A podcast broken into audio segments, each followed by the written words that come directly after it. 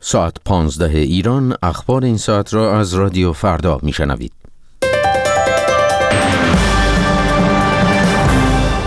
بیش از 130 جسد و تعدادی قفس برای حبس پناهجویان در جنگل های مالزی کشف شد. گروه خلافت اسلامی بیش از دویست تن را در شهر پالمیرای سوریه اعدام کرده است. فرمانده نیروی قدس سپاه پاسداران آمریکا را به عدم برخورد با داعش در رمادی متهم کرد. درود شنوندگان ارجمند بکتاش خمسپور هستم پلیس مالزی از کشف 139 جسد قفسهایی برای حبس پناهجویان و 28 کمپ متروکه در جنگل های همجوار آن کشور با تایلند خبر داده است. به گفته مقامات مالزیایی این قفس ها و کمپ های متروکه از طرف قاچاقچیان انسان استفاده می شد و بر روی اجساد کشف شده نشانه هایی از شکنجه و آزار پناهجویان دیده می شود. مقامات تایلند هم اعلام کردند که در جنگل های آن کشور دست کم اجساد سی پناهجو کشف شده است. بیشتر کشته شدگان پناهجویانی از بنگلادش و میانمار بودند. هم‌اکنون چندین هزار پناهجو در قایقهای کوچک در آبهای آزاد نزدیک به مالزی و تایلند سرگردانند. هفته پیش مالزی تعدادی از این پناهجویان را از قایقهای قاچاقچیان تخلیه و به اردوگاه های پناهندگان منتقل کرد. دیدبان سوریه حقوق بشر از اعدام دست کم 217 تن از ساکنان شهر پالمیرا توسط گروه خلافت اسلامی خبر داده است. به گفته این تشکل مدافع حقوق بشر 67 تن از اعدام شدگان افراد غیر نظامی از جمله چهارده کودک و دوازده زن بودند و 150 تن هم از سربازان ارتش سوریه و یا شبه نظامیان هوادار بشار اسد. این اعدام ها در عرض نه روز گذشته صورت گرفته است. رسانه های رسمی سوریه نیز از قتل عام دست کم 400 تن از ساکنان پالمیرا و روستاهای اطراف آن توسط گروه داعش خبر دادند. شهر باستانی پالمیرا که در 215 کیلومتری شمال شرق دمشق قرار دارد هفته گذشته توسط گروه خلافت اسلامی تسخیر شد. سرلشکر قاسم سلیمانی فرمانده نیروی قدس سپاه پاسداران نظامیان آمریکایی مستقر در استان انبار عراق را به عدم برخورد با گروه داعش متهم کرده است به گزارش خبرگزاری ایرنا قاسم سلیمانی روز گذشته طی سخنرانی در کرمان با اشاره به اوضاع رمادی خطاب به باراک اوباما رئیس جمهوری آمریکا گفت چرا نیروهای آمریکایی مستقر در پایگاه هوایی عین الاسد با داعش برخورد نمی کنند. او این اقدام آمریکا را شریک بودن در توطعه و زلی از توطعه خواند. صحبت های این مقام نظامی ارشد ایران در حالی است که هواپیماهای ائتلاف بین المللی به رهبری آمریکا در روزهای گذشته در بمباران مواضع گروه خلافت اسلامی در مناطق مختلف عراق از جمله رمادی شرکت داشتند. مستشاران آمریکایی مستقر در پایگاه هوایی عین الاسد نیز در ماههای گذشته به آموزش نیروهای عراقی و مشورت با آنها برای مقابله با داعش مشغول بودند. گروه داعش طی روزهای گذشته به پیروزی های بیشتری در استان انبار دست یافته و رمادی مرکز آن استان را نیز تصرف کرده است.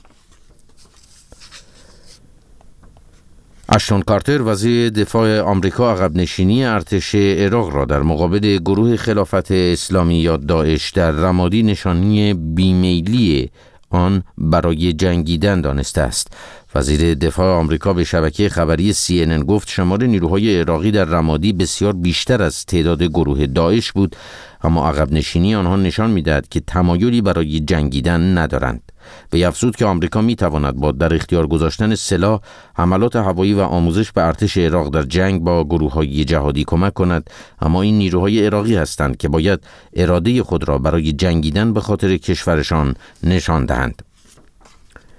اعلام نتایج چهارمین مزایده برای فروش باشگاهی پرسپولیس و استقلال تهران بدون ذکر دلیل لغو شد. قرار بود امروز جلسه برای اعلام نتایج این مزایده که هفته گذشته با شرکت چهار خریدار برای این دو باشگاه آغاز شد برگزار شود.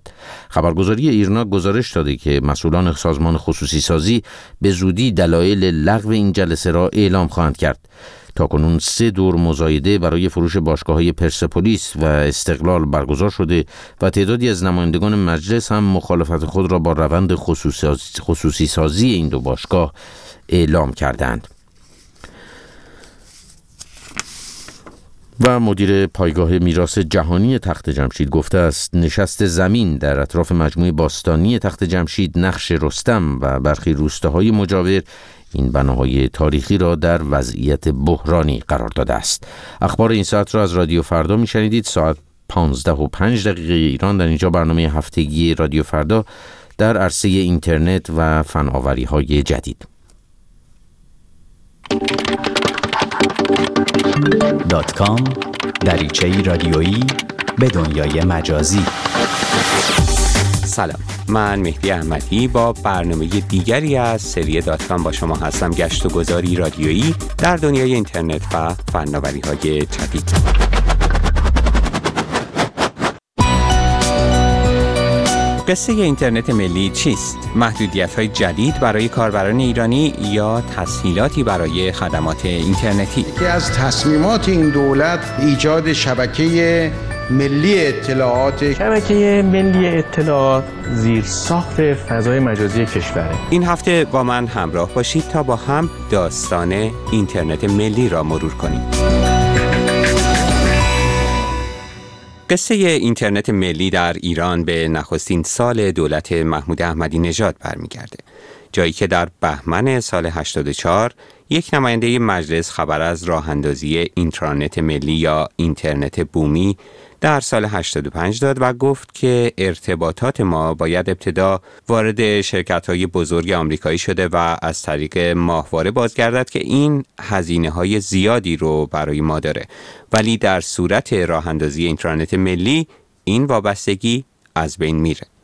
کمی بعد محمد سلیمانی وزیر ارتباطات وقت به خبرگزاری ایسنا گفت که ایجاد یک شبکه در داخل کشور از ابعاد فرهنگی تامین اطلاعات و ایجاد احساس امنیت برای کاربران در تبادل اطلاعاتی مثل ایمیل در مسیری امن دارای اهمیت و اثرگذاری مثبت هنوز یک سال از آغاز به کار دولت محمود احمدی نژاد نگذشته بود که آقای سلیمانی از راه اندازی نزدیک اینترنت ملی خبر داد. سلیمانی در ابتدای مرداد سال 85 به خبرگزاری فارس گفت که اینترنت ملی مهر ماه 85 اجرایی میشه.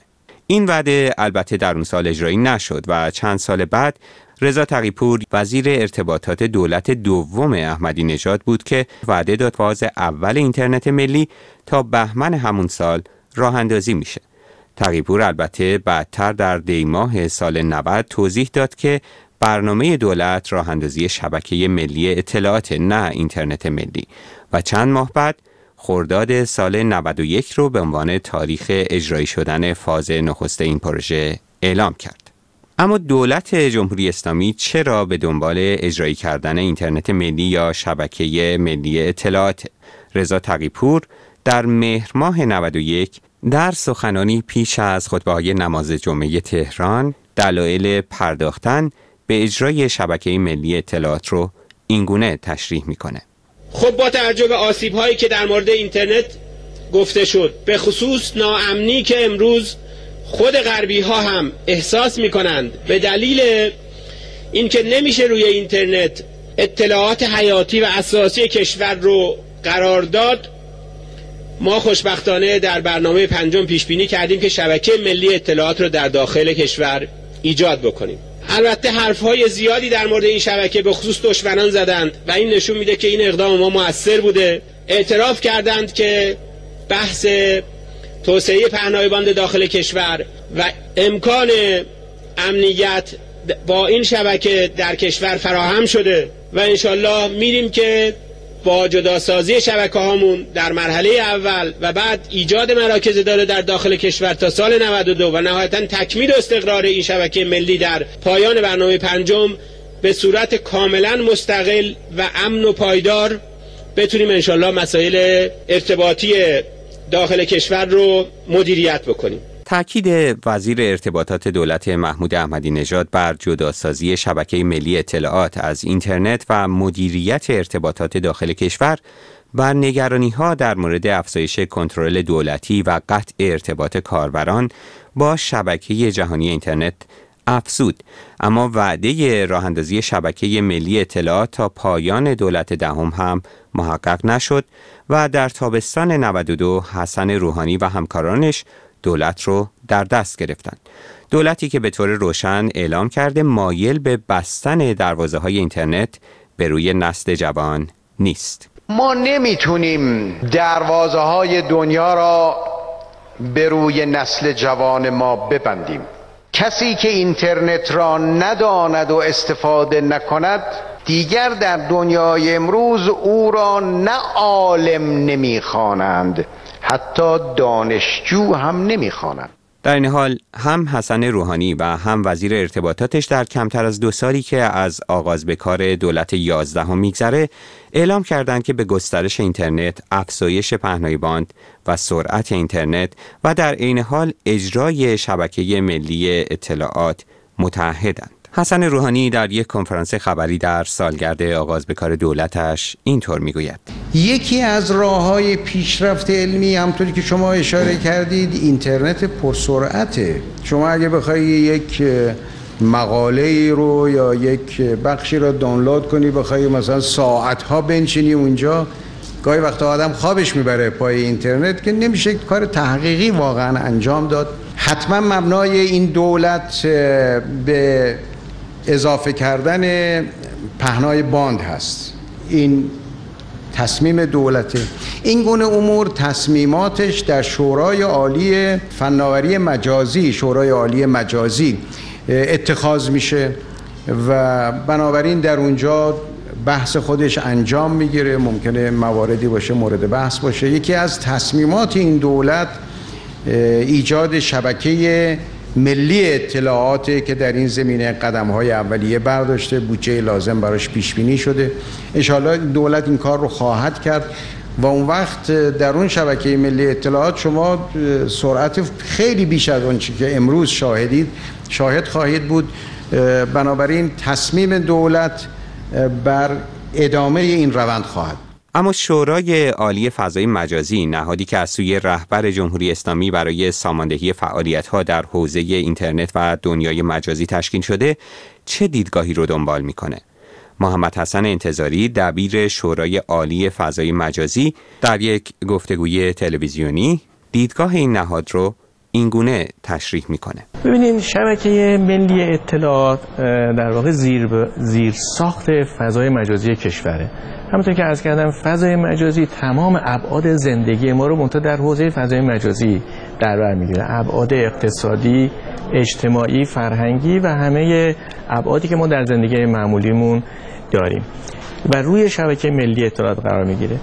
خیلی طبیعیه که ما تمام اطلاعات زندگی داخلی کشور خودمون رو در خود کشورمون میزبانی کنیم.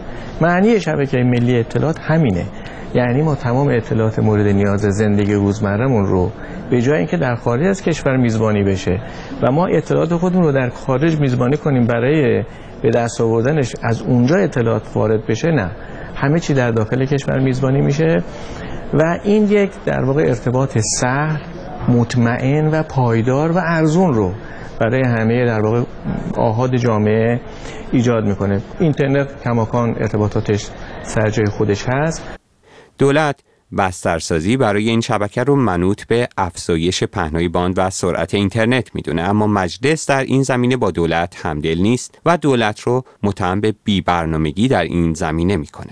منظور نمایندگان منتقد از پیوست فرهنگی چیه و آیا مجلس طرفدار محدودسازی دسترسی به اینترنت از طریق راه اندازی شبکه ملی اطلاعات یا تسهیل ارتباط کاربران داخلی؟ این موضوع رو با هم در برنامه دیگه از سری دات کام مرور می‌کنیم. در پایان برنامه دیگر از سری دات کام هستیم. با ما می توانید به نشانی الکترونیکی dotcom at radiofarda dot com در تماس باشید یا ما را در صفحه فیسبوکی این برنامه facebook.com فردا نقطه دات دنبال کنید.